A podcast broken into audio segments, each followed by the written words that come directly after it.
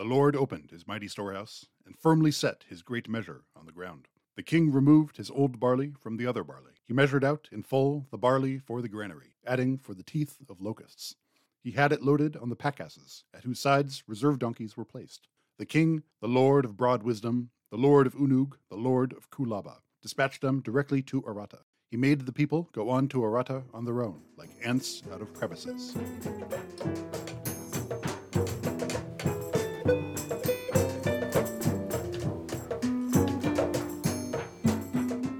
Listening to The Drumbeat Forever After. It's a podcast about the Bronze Age in the Middle East. I'm your host, Alex, and this is my guest. Kelten, also known as one of the pack asses. And we are still listening to Enmerkar and the Lord of Aratta, a 21st century BCE Sumerian text. So previously, Enmerkar demanded submission and tribute from the Lord of Aratta. The Lord refused. He agreed to trade, but he said he wouldn't submit until he received a sign that the gods had truly forsaken him in favor of Enmerkar. Flawless plan. Right, exactly. This dude is not about to get devastated, romantically and politically shamed. Yeah. So, in other words, yeah, his girlfriend, the goddess of both kingdoms. Such a bad plan, I man. mean, sometimes you're the antagonist in like a thinly written story. So, Enmerkar, king of Unug, sends his messenger with another message for Aratta. He says, The base of my scepter is the divine power of magnificence. Its crown provides a protective shade over Kulaba. Under its spreading branches, holy Inanna refreshes herself in the shrine Eanna. Let him snap off a splinter from it and hold that in his hand. Let him hold it in his hand like a string of carnelian beads, a string of lapis lazuli beads. Let the Lord of Aratta bring that before me. So the messenger travels back to Aratta. After he had thus spoken to him, the messenger went on his way to Aratta. His feet raised the dust of the road and made the little pebbles of the hills thud. Like a dragon prowling the desert, he was unopposed. After the messenger reached Aratta, the people of Aratta stepped forward to admire the pack asses. In the courtyard of Aratta, the messenger measured out in full the barley for the granary, adding for the teeth of locusts. As if from the rains of heaven and the sunshine, Aratta was filled with abundance. As when the gods returned to their seats, Aratta's hunger was sated. So the Lord of Aratta recognizes his defeat. He sees that Unug has been able to feed his people when he can't, and that Inanna has shown that she favors Unug. As for us, in the direst hunger, in our direst famine, let us prostrate ourselves before the Lord of Kulaba.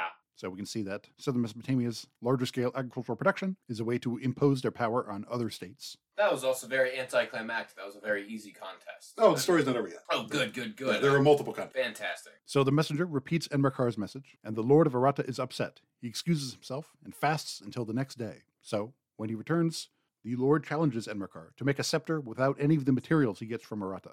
And he recites a long list of materials that Unug is not allowed to use, including wood, metal, and semi precious stones. So, if Enmerkar cannot make a scepter without these materials from Aratta, then he will have proven that Unug relies on Aratta, not the other way around. So the messenger returns to Unug and repeats the message. Enmerkar makes a new scepter, but the text is broken, so we don't know exactly how. Then he gives it to the messenger, who goes back to Aratta. And when the Lord of Aratta sees the scepter, he says, Aratta is indeed like a slaughtered sheep. Its robes are indeed like those of the rebel lamb. Since holy Inanna has given the primacy of Aratta to the Lord of Kulaba, now it seems that holy Inanna is looking with favor on her man, who has sent a messenger to make the severe message as clear as the lights of Utu. So in Aratta, where can one go in this crisis? How long before the yoke rope becomes bearable? As for us, in the direst hunger, in our direst famine, are we to prostrate ourselves before the Lord of Kulaba? So basically, Enmerkar has proven that he doesn't need Aratta, and that Aratta has no bargaining power over Unug. So the Lord of Aratta sends the messenger back with a challenge for Enmerkar. A champion who is not black, a champion who is not white, a champion who is not brown, a champion who is not red, a champion who is not yellow, a champion who is not multicolored. Let him give you such a champion. My champion will compete against his champion, and let the more able one prevail. There, the first two lines of this is inherently funny. Oh yes, I don't Fine. care if you're purple or yeah, green. yeah, yeah, yeah. Grandpa, Yeah. please stop. You clearly care. Because Because, you know, there's that theory that the order in which societies produce new color terms is like, you know, the first color terms they use are black and white, and then Mhm. red, and then I think either yellow or green or something like that. So it is interesting that it's like the racial terms used by Johann Blumenbach are the same ones that the Sumerians used. This recalls the literary tradition of deciding in conflict between states with single combat. We see this in Iliad Book 3 and also in the David and Goliath story. Oh, and Elon Musk challenging Vladimir Putin on one-on-one combat. Don't forget about that. So the messenger goes back to Unug, and Enmerkar agrees to send textiles to Aratta. So we can see a shift from legendary style heroic single combat to the exchange of trade goods as a venue for competition between states. Higher quality, fine garments. This is the most banal of all myths. yes, they are thoroughly domesticated. I mean, I don't, thought I was gonna get like two buff guys and like some leotards fighting each other, but uh, I guess we're gonna go with a garment that is not black, a garment that is not white, a garment that is not brown, a garment that is not red, a garment that is not yellow, a garment that is not multicolored. I shall give him such a garment. My champion is embraced by Enlil. I shall send him such a champion. My champion will compete against his champion, and let the more able one prevail. Yeah. So did the messenger mess up the word garment? Is there like some wordplay here where he could get garment here? Or is he just literally I actually don't know if there's a wordplay aspect. My interpretation is just that Enmerkar heard, send me a guy super buff to do single combat. And he's like, ah, I will outsmart him with my superior products because we have many sheep that we can feed with all our grass. Huh. I would have to do with an exactly different thing. There we go. Huh, okay.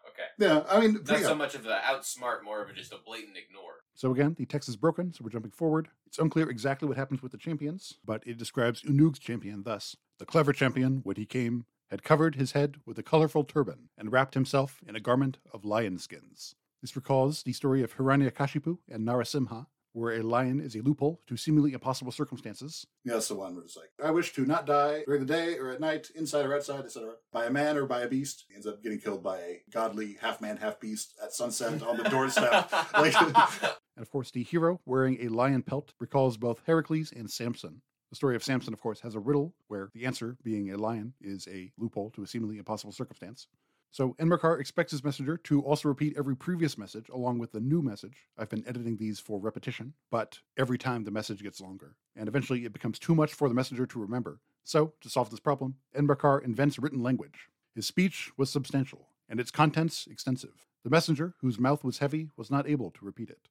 Because the messenger, whose mouth was tired, was not able to repeat it, the Lord of Kulaba patted some clay and wrote the message as if on a tablet. Formerly, the writing of messages on clay was not established. Now, under that sun and on that day, it was indeed so. The Lord of Kulaba inscribed the message like a tablet. It was just like that. That is a just so story if I ever saw one. Oh, oh, whoa, whoa, whoa! Don't worry, I'm gonna invent. I'm gonna invent writing. Here's some punctuation for you. Not exactly. What does any of this mean? Yeah. Have fun. Part of the thing that makes writing work is we both have agreed upon and understand the writing out of this is just Yeah. there's actually a longer flashback of the king just like teaching the messenger the ABCs, all the Exactly. uniform, like, and this is how you hold the tablet. You know, it takes like three years. He has to sew the first mortarboard in history and just put it on his head. and now you can finally read your diploma. That was the Yark. He gave him the diploma on day one, and the day that he could read the diploma was the day that he graduated. so the messenger goes back to Aratta, and he gives the Lord of Aratta the tablet, but at that moment, the Lord, worthy of the crown of kingship, the son of Enlil, the god Ishkur, thundering in heaven and earth, caused a raging storm. He caused a mountain range to raise its voice in joy. On Aratta's parched flanks, in the midst of the mountains, wheat grew of its own accord, and chickpeas also grew of their own accord. They brought up the wheat which grew of its own accord into the granary of the Lord of Aratta, and heaped it up before him in the courtyard of Aratta. The Lord of Aratta looked at the wheat. The messenger's eyes looked askance. The Lord of Aratta called to the messenger. Inanna, the lady of all the lands, has not run away from the primacy of her city Aratta, nor has she stolen it for Unug. Inanna has surrounded Aratta on its rights and left for her like a rising flood. Inanna, the lady of all the land, from her great love of Dumuzid, has sprinkled the water of life upon those who had stood in the face of the flood and made the land subject to them. I always figured it was kind of going to be a diss that all the wheat and the chickpeas were growing of their own accord and not from his own farming might. Or just like a gift. It's like, hey, Huh. sorry about the drought. Well, because in all these myths, like organized labor and Yeah. like practice of agriculture is always associated with like good and righteous, and like you know doing shit like you did before, like just going out and finding food, a bad boo devil stuff. Ooh. So we'll see how the story resolves. But first, this episode is part three of three on the Uruk expansion. Today we'll be looking at the late Uruk period outside of Iran. So we're covering the period between about 3400 and 3100 BCE. So basically, the Uruk expansion was a process by which certain settlements with mostly Uruk material culture, in other words, the material culture of the Mesopotamian alluvium, appear across the Near East. During the Middle Uruk, these mostly took the form of small outposts in or near existing local towns. That trend continues into late Uruk, but one new trend that we see during the late Uruk period is the construction from scratch of entirely new Uruk style cities, most notably at Habuba Kabira or Tel Kanas, which we'll cover today. So, probably these settlements were constructed so that southern Mesopotamia could control the flow of natural resources from where they appear in nature to southern Mesopotamia itself, where these large cities were processing them into finished products. Some of these goods they were importing included timber, copper, stone for building, and certain oils, as well as precious metals like gold and silver, and precious stones like carnelian and lapis lazuli. They were probably also importing a large amount of dependent labor, in other words, slaves and prisoners of war. These might have been in exchange for processed or labor intensive goods from southern Mesopotamia, or they may have been exchanged under duress, in other words, as imposed tribute or as plunder. Last episode, we talked about the asymmetrical exchange, which made southern Mesopotamia stronger, socially, economically, and politically. Whereas in the periphery, in other words, in these smaller sites that southern Mesopotamia was building settlements in, at first we see rapid growth as a result of increased trade, but over time, the socioeconomic systems in the periphery weaken as they are developed to meet southern Mesopotamia's needs and not primarily their own. Over time, this is a consistent drain on both labor and resources, and this alters both societies on an institutional level. The benefits of this whole world system were most obvious to the colonizer, or the core. They get tribute and or plunder, they get to import raw materials, and then export mostly labor-intensive goods, you know, worked into products by labor under the control of the elite institutions in the alluvium. And they're also able to import labor, possibly permanently, and whatever kind of resources they need from elsewhere. And in order to do all this, these southern cities needed a massive bureaucracy to process all those goods, to supervise the labor involved in not only agriculture, but also processing these raw materials into products. The periphery obviously changed more as it was set up to produce a small range of goods for export to southern Mesopotamia. This exchange was an opportunity for local elites to expand their power, giving them control over production, accumulation, and or trade, which they could parlay into institutional power. Some locals in the periphery were integrated into elite social groups, and these locals would have a vested interest in maximizing colonial production, at least in the short term. So now that the entire economy depends on this large, complex bureaucracy and vice versa, everyone made more powerful by the system has a vested interest in serving this bureaucracy's needs. So, as we've been talking about since the Middle Uruk period, we see the construction of Uruk outposts. These are monumental buildings and houses in the alluvial style, the Uruk style. Here, the material culture and the administrative practices are all Uruk. This probably represents some kind of actual migration from the alluvium to these small outposts. What is new during the late Uruk period, as I mentioned, are these new settlements built from scratch, the most notable being Habuba Kabira. These are usually bigger and more complex than indigenous settlements in the same region. They're often centrally planned and built all at once, and they're sometimes fortified against nearby settlements. These are generally established among major trade routes, ideally where north south routes parallel with the river cross east west overland routes. Again, this is to control the flow of goods, both by river and overland, from the highlands to the lowlands. So, this episode will cover the late Uruk expansion outside Iran. We are moving in a generally northwesterly direction, starting in the Persian Gulf, then going up to the Habuba Kabira metro area in Syria. Then we're going to take a quick look at Hassek in Anatolia, and then a much deeper dive into Arslan Tepe in Anatolia, which was a trade partner with the Uruk network, but seemingly outside of it.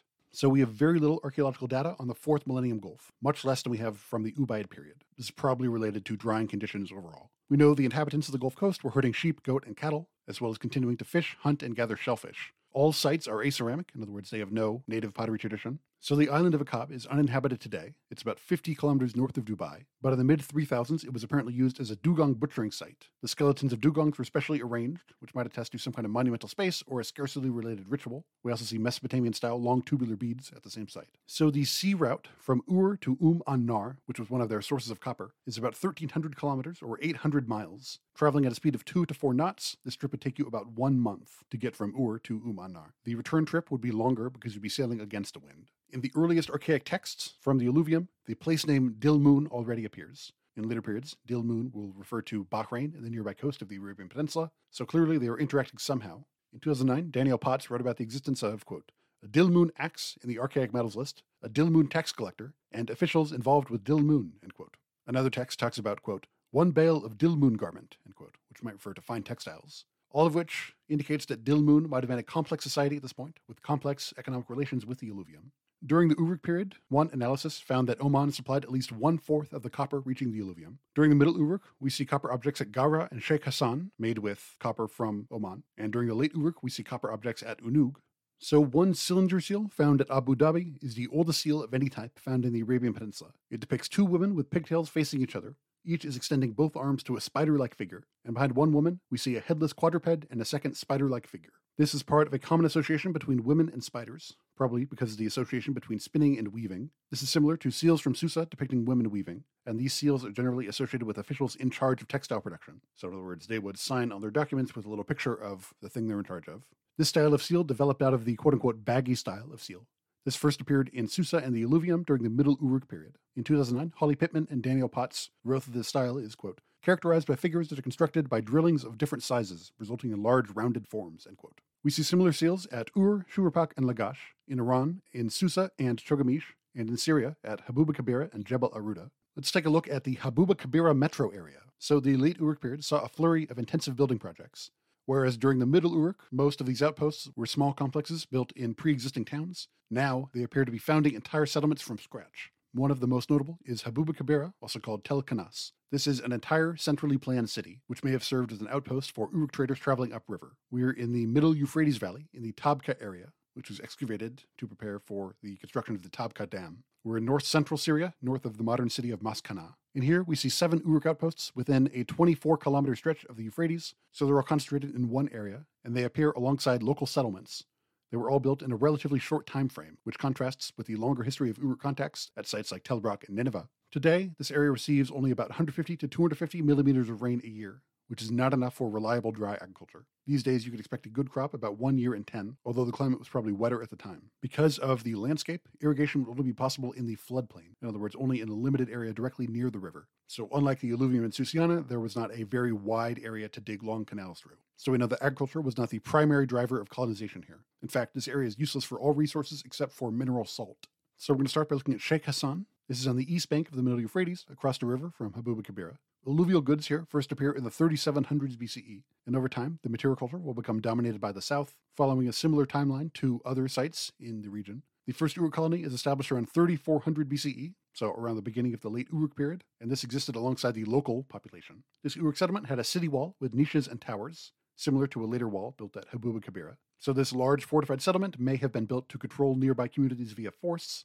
Others have suggested that these settlements are too small and too far apart from the alluvium to act as effective military garrisons. At Sheikh Hassan, we see storerooms of bitumen with stacks of ingots with impressions of reed mats on them. This bitumen is mostly from central and southern Mesopotamia. All in all, at Sheikh Hassan, we see 18 levels with Uruk material, which attest to a long contact with the alluvium, stretching back before monumental construction. So, hopping across the river to Habuba Kabira proper, also called Tel Kanas. This is the center of the Habuba Kabira metro area. It's a self sufficient fortified city with an area between 20 and 40 hectares, with 10 of those hectares enclosed by walls.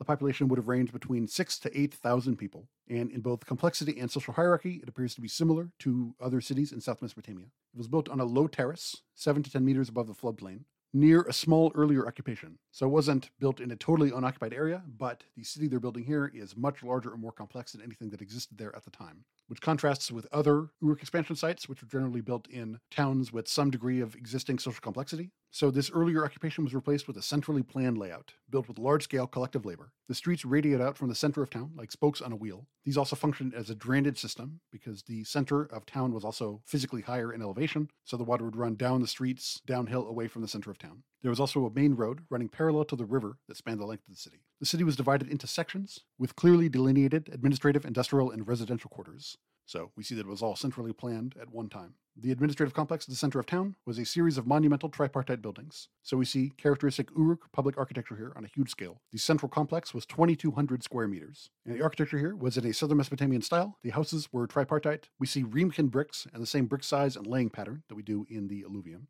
They have temples, which are monumental buildings on artificial terraces, with niche facades. They're decorated with baked clay wall cones. And the central hall of the North Temple is 6 by 16 meters all of which is extremely standard Uruk stuff. The walls surrounding the entire settlement were three meters wide, with regular rectangular towers on the outside. These walls had at least two gateways, both of which were on the west side, so opposite the river. This wall would have been incredibly resource and labor intensive to build, so it's possible that they might not have built it if there weren't a real risk of invasion. So this may indicate that the site of Habuba Kabira exercised some kind of coercive control over local Syrian communities, but again, because they're so far away from the alluvium, they probably wouldn't have been able to totally dominate the locals without some amount of cooperation. As far as administrative technology, we see cylinder seals, tokens, and clay tablets with numerical inscriptions, all of which is clearly part of the Uruk style of administration. Notably, we don't see any clear grain storage, and we don't have that many agricultural tools, which probably indicates that agriculture was not the main point of the settlement. We do have remains of grain, but they're found in local style jars, which might indicate that the people living in this settlement relied on the locals for grain. This would, of course, make them vulnerable to organized local opposition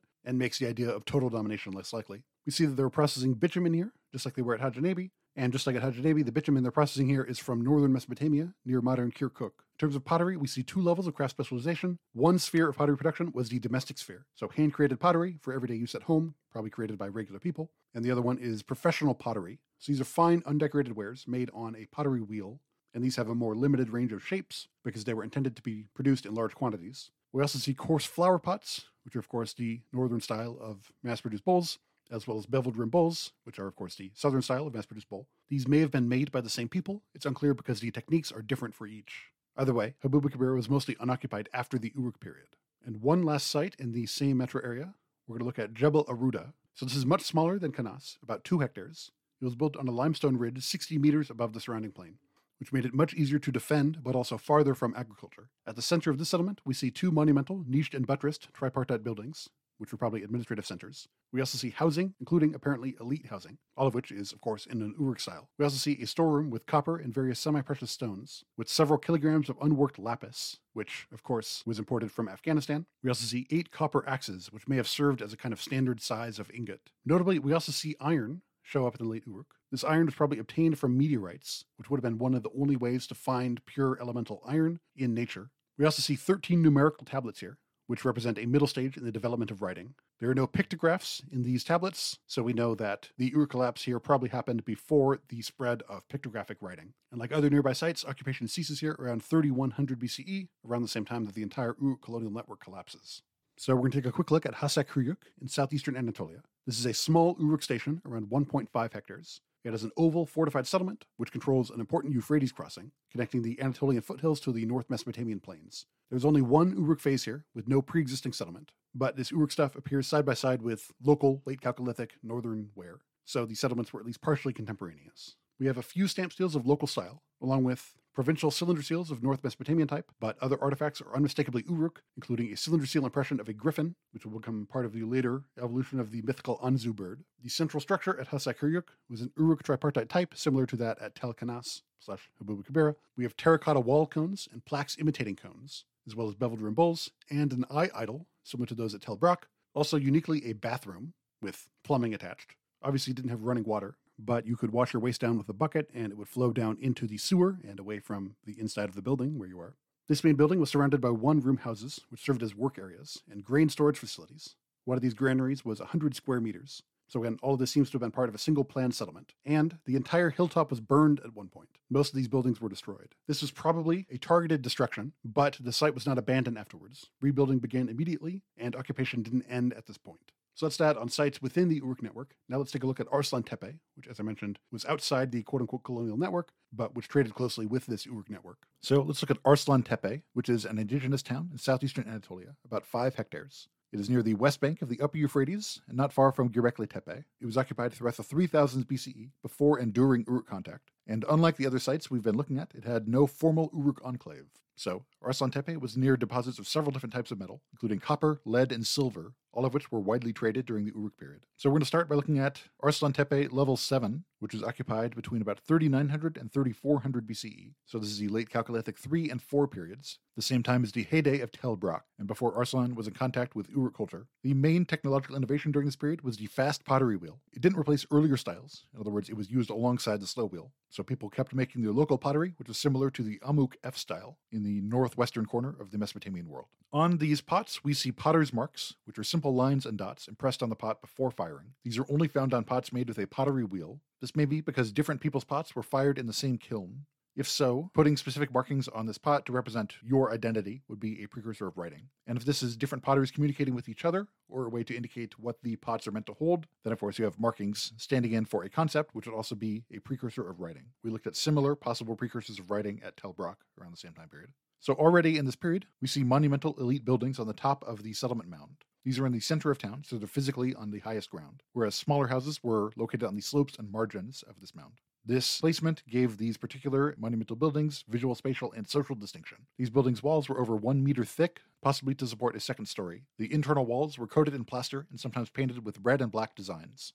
One of these buildings is called the Building with Columns. So in 2012, Marcello Frangipane wrote that it originally had, quote, a large reception hall with white plastered columns and paintings on the walls, end quote. This area was later split up into four different rooms, but we only see evidence of domestic activity. The only sealings here are clay jar stoppers with no seal impressions. So, unlike Ubaid and Uruk monumental buildings, we see almost no evidence of public activities in this upper town. In other words, no stamp seals, no tokens, etc., which combined with the domestic refuse indicates that these were probably private houses, not public buildings. There were public buildings. For example, Temple C was built at the end of this period. There was a nearby Temple D. And like the elite houses, these temples had their walls painted in red and black, but they were not centrally located like the big houses were. Temple C sat on a monumental platform made of big stone slabs. This foundation was leveled out with clay and horizontal wooden beams, similar to a late Chalcolithic II monumental building at Tel Brak. So it's worth asking why this temple was not at the center of the site, like most Mesopotamian temples were at the center of their sites. Marcello Frangipane hypothesizes that this is so that it would be visible to people from outside the town. In other words, this display was not primarily meant for people living inside the town. Temple C was over 400 square meters. It had a typical Mesopotamian tripartite design, so this region maintained the Ubaid design for public and monumental buildings, but not for domestic houses. The central hall of this temple is 18 by 7 meters, and we see niches in its internal wall, again recalling buttress recess architecture. In 2012, Marcello Frangipane wrote, quote, There is no doubt that the main activity performed in the building was distributing food to large numbers of people, probably in the course of ceremonies or feasts, end quote. So this would serve to increase and consolidate the prestige of local leaders. Here we see mass-produced bowls, so hundreds of string cut, mass produced bowls in the main hall. These are mostly found stacked upside down in storage rooms. So these were a local development of post Ubaid mass produced bowl styles, not an importation of the Uruk beveled rim bowl, which we'll talk about. In terms of stamp seals, we see similar designs to the rest of northern Mesopotamia. In a nearby storeroom, we see more seals and bowls, all of which speaks to a complex system of redistribution that is older than Uruk contact. So seal impressions were often found along with other impressions from the same seals so these impressions might have been sorted by the official who made the seal or the type of operation they were used for, which again speaks to some kind of auditing process going on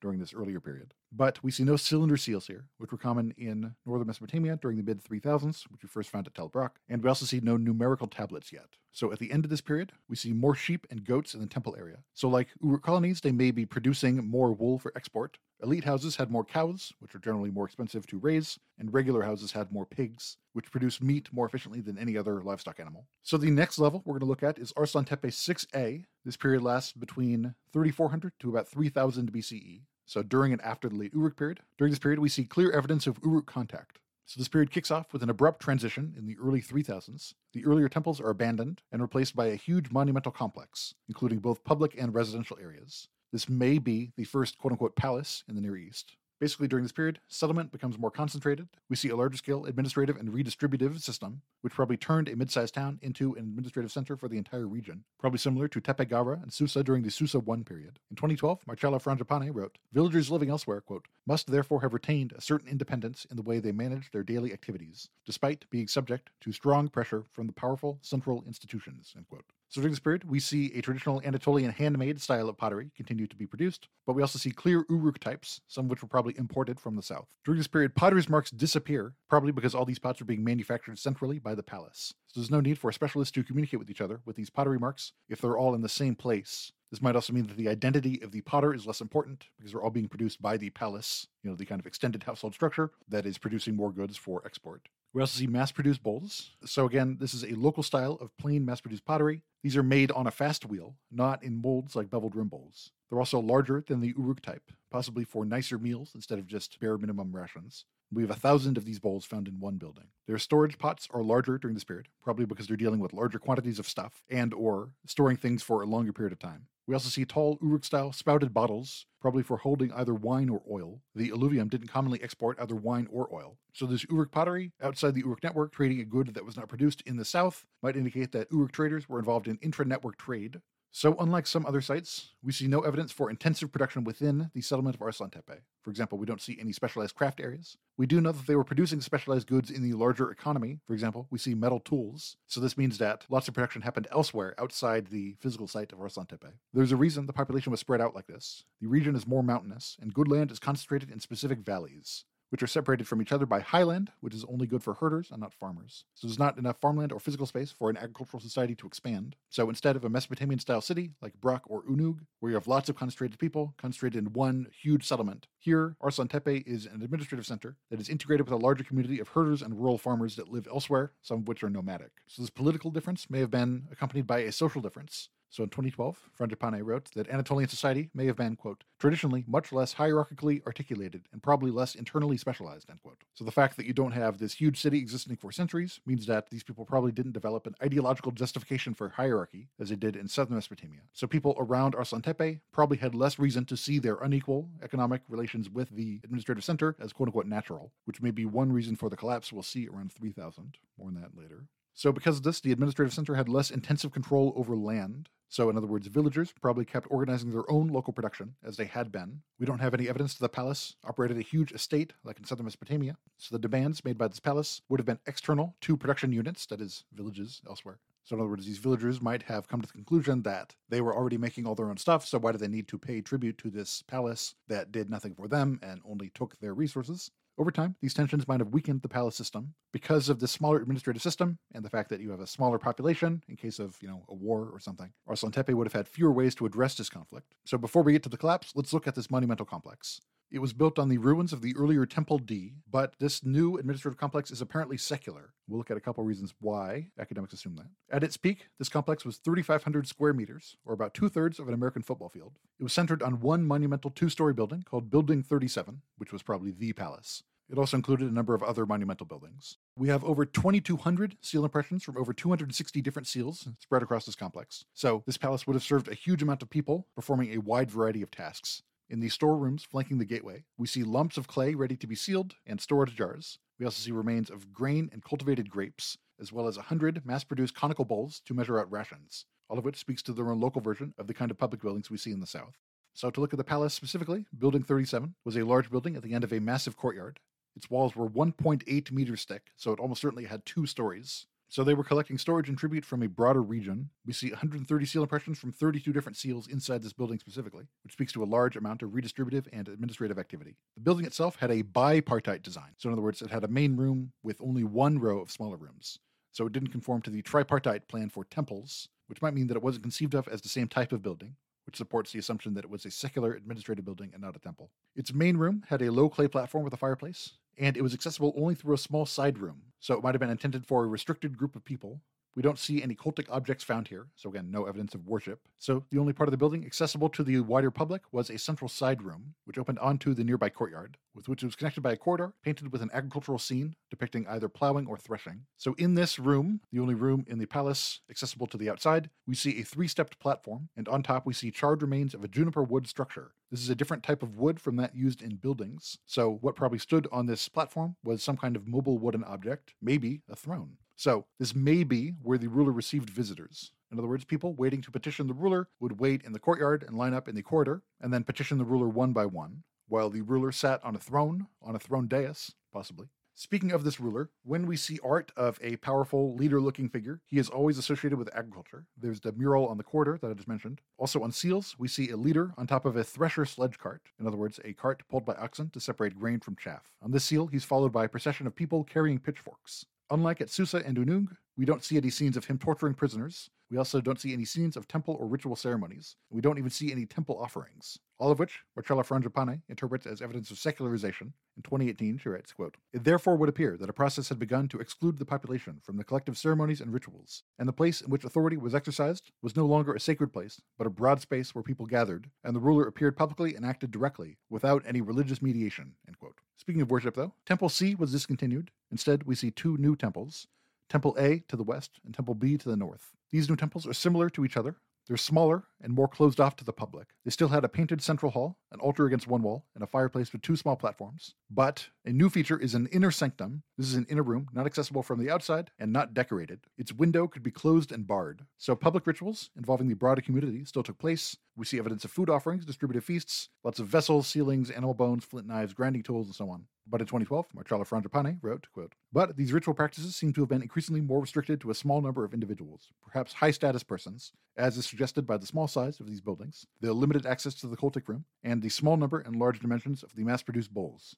End quote. Also, not for nothing, Temple B was right next to these largest private houses that still occupied the center of the site. Very likely, this inner space was for the private use of whoever lived in these large private houses. So we see a divide between local and Uruk style administrative techniques across this level of Arslan so the local style of stamp seals often has animal figures and similar styles to the rest of the highlands as well as Ubaid, southern Mesopotamia, but Arslan Tepe had its own unique style. We also see Uruk cylinder seals. So there's that image of the leader I mentioned earlier, where he's sitting on a sledge surrounded by attending personnel with pitchforks. We also see pairs of lines with entwined tails and animal files and ladder like motifs all of which are Uruk designs. Some of these seals may have been directly imported from southern Mesopotamia, but most cylinder seal impressions were from locally produced seals. Most documents here have just one seal impression, which probably speaks to just one level of hierarchy. And like I mentioned earlier, we see evidence of a bureaucratic procedure where transactions were recorded with the seal impression. The sealing would be kept until it could be audited or referred back to. And after these were audited, they would be systematically discarded, often in groups of similar seals. So, more or less, we see a simpler version of the same bureaucratic process we'll see later at Unug.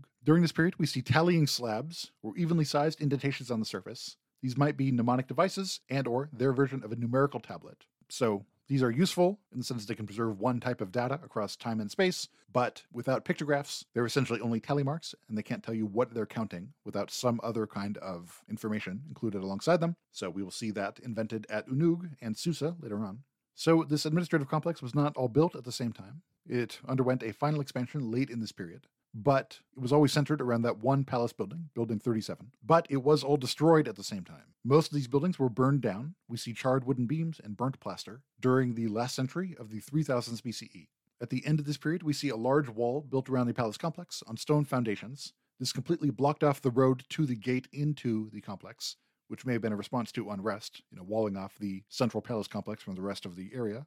In a storeroom at the palace, we see arsenical copper or bronze weapons, nine swords, and 12 spearheads, as well as weapons made of a copper silver alloy, in other words, over 25% silver, similar to those found in the Riemchengebäude at Unug, which we'll get to. These spearheads were identical to spearheads found at a seasonal public building used by mobile herders, built on top of the ruins of the palace after it had been abandoned. This tells us a few things. Number one, Arslan Tepe proper doesn't seem to have made its own metal objects. I mentioned earlier we don't have any signs of metalworking inside the town, so they probably got these metal objects from mobile herders traveling through metal rich areas and trading along the way. In 2012, Frangipane wrote, quote, This suggests the embryonic development of a military apparatus and the initial codification of organized forms of battle, end quote. Also, after Arslan Tepe fell, mobile herders made these same types of spearheads, and they also occupied the ruins of the palace not long after it was destroyed, so these may have been the same people that sacked Arslan Tepe. But either way, the site was still used for a while after the destruction. It kept its symbolic and political centrality for a while. It was occupied seasonally for a while, and then eventually it reverted back to a rural village. So during the late 19th and early 20th centuries,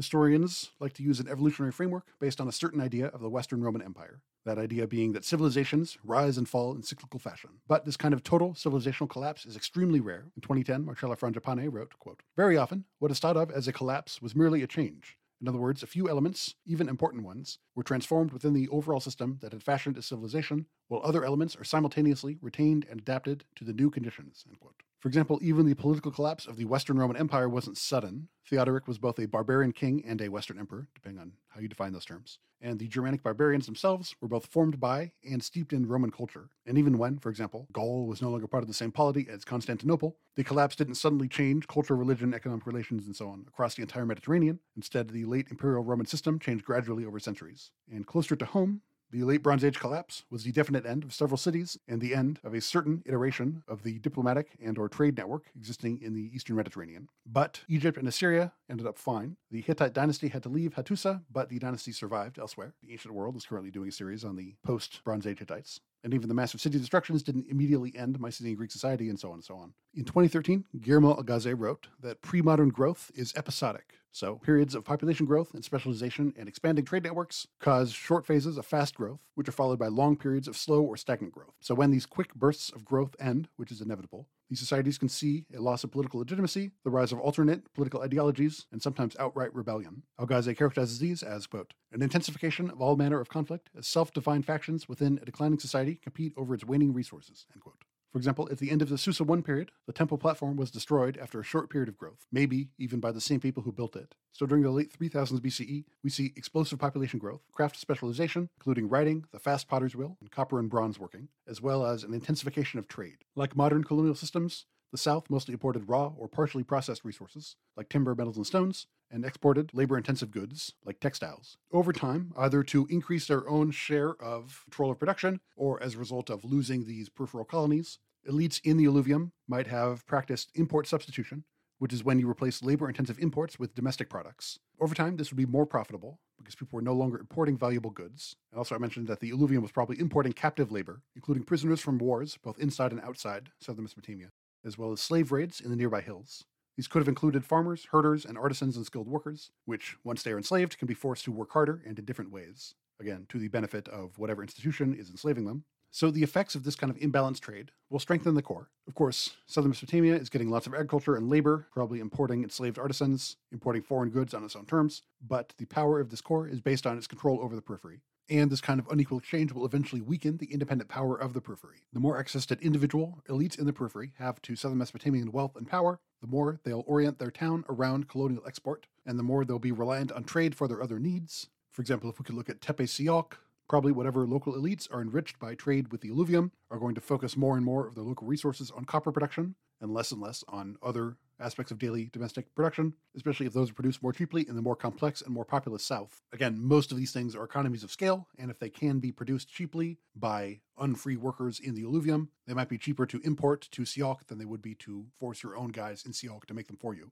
So, of course, the biggest winners of this whole system are the elites and the institutions in the alluvium. You know, they are founding colonies, maybe. They're trading with the rest of the world, and they are probably waging war. These are all opportunities for leaders to build and consolidate their power. And of course, they can create and modify elite institutions to reify this political power. And of course, as I mentioned, this unequal trade is creating a new player, the quote unquote colonial elites in the periphery. So, as I mentioned, this hypothetical chief in Tepe Sialk is gaining a fair amount of power from exporting more and more copper to Mesopotamia. But after a while, that chief might notice that this kind of unequal exchange is ultimately weakening Tepe Sialk and strengthening Unug, for example. So that chief might start to wonder if formal independence from the alluvium, or maybe from Susa, who knows, might suit their people better and might make them as a chief more powerful. It's worth noting that at the beginning of written history, in the early to mid 2000s BCE, we see many different powers in the periphery and certainly no unified kingdoms yet. And this might be a result of the breakup of the Uruk system into a number of unrelated polities around what used to be the periphery. So, apart from this, we see several overlapping positive feedback loops. There are these familiar ones that we've been covering since season one.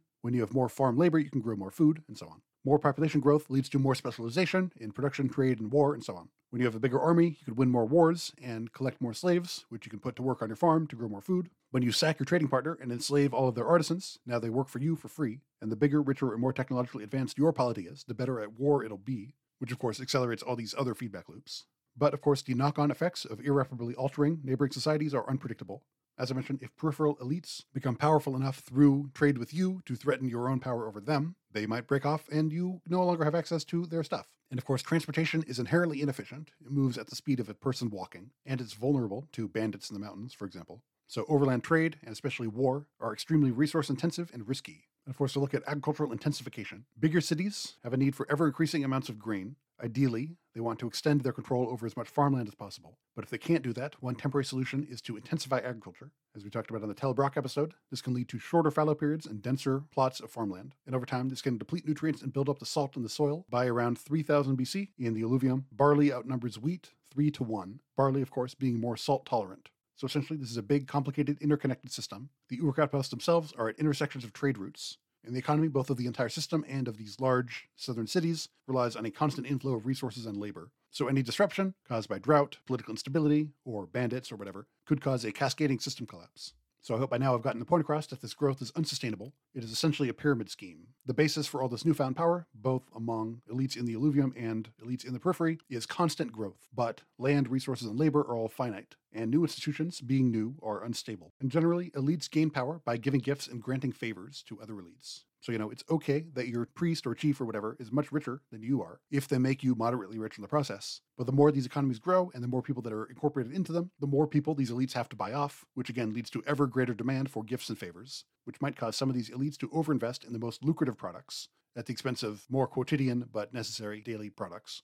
So over time, this will cause diminishing returns. In monetary terms, the rate of profit will decrease over time. But in pre monetary terms of agricultural potential and social capital, the more you pursue wealth and power, the more you diminish your ability to attain them. In other words, the more you tighten the grip, the more slips through your fingers. So to take one example, we can look at timber. Even if Unug stopped building new buildings, they would still need wood as fuel for copper foundries, pottery kilns, and cooking, to make plows, carts, and wheels, as well as repairs to existing buildings. And of course, as long as they can, Unug's priests will keep building bigger and bigger temples, which we'll look at in the future, because ideological power afforded them by the temples gives them control over ever larger construction crews to build ever larger buildings, which of course reifies their real life political power, and so on. But there is not infinite wood, especially upriver of southern Mesopotamia, so river travel is way cheaper than overland travel. You may remember the bit from the Gilgamesh poems, where after defeating Huwaba, he floats the timber down the river.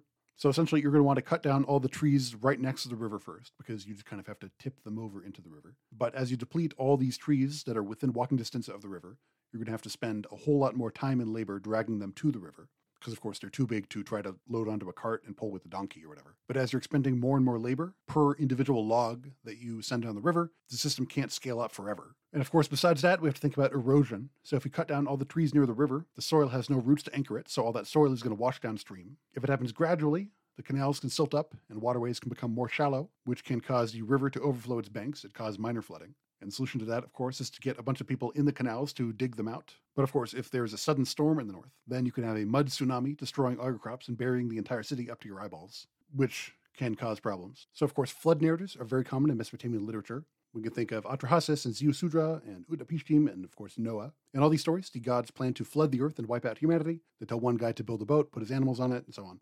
So, destructive floods were extremely common in southern Mesopotamia. We've talked about the reasons why, but it's interesting that the earliest literature and the book of Genesis may record natural disasters that were caused by man made environmental degradation. It's also worth looking at this aridification event between about 3300 and 3100 BCE. This happened at the same time as the collapse of the Uruk outposts, we can't have exact dates on this, so it's not clear whether the climate got drier, Mesopotamia scrambled to build entire settlements outside the alluvium and then abandoned them, or whether they built these settlements, then the climate got drier, and then they abandoned them. But either way, with the period ending around 3100 BCE, we see mass migration to the major cities in the southern alluvium, including Unug and Ur. So essentially, this whole Uruk network collapsed around 3100 BCE. Some of the small outposts may have continued after major sites. For example, people might have kept living at Tel Kanas. And of course, at larger sites like Tel Brak, people live there for longer. Tel Brak was only abandoned after 3000 or so. Some of these enclaves might have been deliberately destroyed, like Hassek Höyük. These might be a result of an internal revolution or a war between local elites. Similarly, the Uruk period ended violently in Susiana.